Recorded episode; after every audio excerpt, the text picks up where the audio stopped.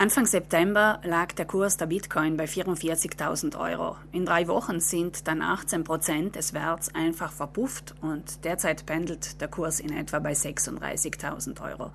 Das heißt, wer in Bitcoin investiert hat, hat nahezu ein Fünftel seines Kapitals verloren.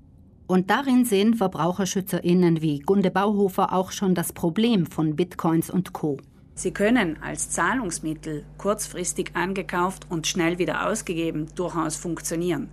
Als Geldanlage verdienen Sie das Prädikat hochspekulativ. Wenn ich langfristige Anlageziele habe, wo ich auf das Kapital angewiesen bin, das heißt, ich darauf angewiesen bin, dass man mir mein Kapital zurückgibt, ist diese Krypto-Geldanlage nichts für mich.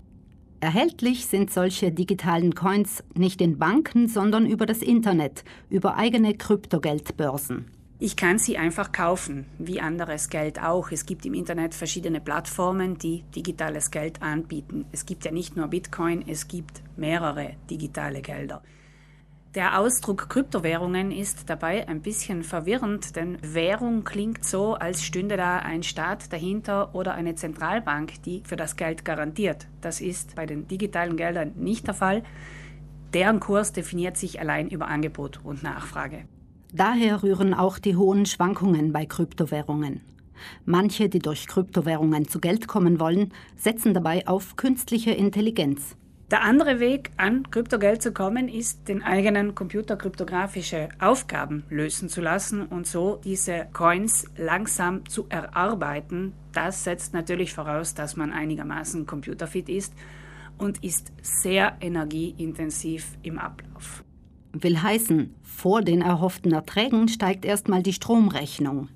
Eine Bitcoin-Transaktion braucht aktuell etwa 1200 Kilowattstunden Energie. Das ist in etwa so viel, wie ein Single-Haushalt in einem Jahr braucht.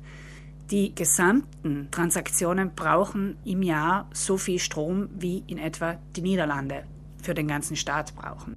Genau deswegen geraten Bitcoins auch immer wieder in die Kritik, denn sie werden vielfach in China unter Anführungszeichen hergestellt. Dort kommt der Strom aus fossilen Energieträgern und das hat natürlich ganz, ganz schlechte Auswirkungen auf Umwelt und auf das Klima. Abgesehen davon, wo viele sich satte Gewinne erhoffen, ist das Risiko hoch, Betrügern auf den Leim zu gehen.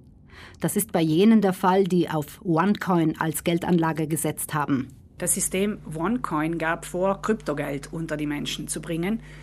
Die italienische Aufsichtsbehörde für Wettbewerb und Markt hat festgestellt, es handelt sich aber um ein illegales Pyramidensystem. Es ging nur darum, Mitglieder anzuwerben und immer mehr Geld an die Spitzen der Pyramide zu bringen.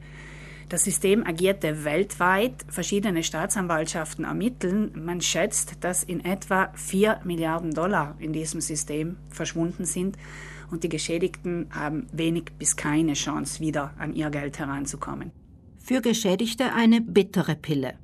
Die Ursache für den enormen Verlust ein regelrechtes One-Coin-Fieber, das viele befallen hat. Alle wollten mit diesen digitalen Geldern auch etwas verdienen.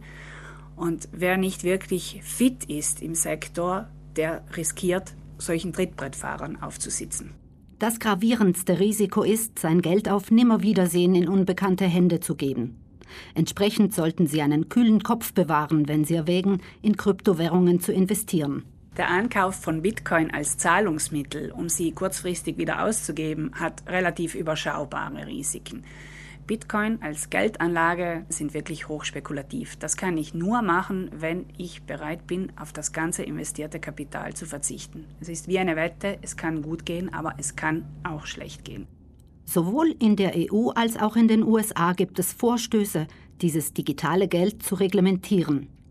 Ein entsprechendes Regelwerk bleibt zwar noch abzuwarten, aber allein die Vorschläge in diese Richtung wirken sich auf den Kurs des digitalen Geldes aus.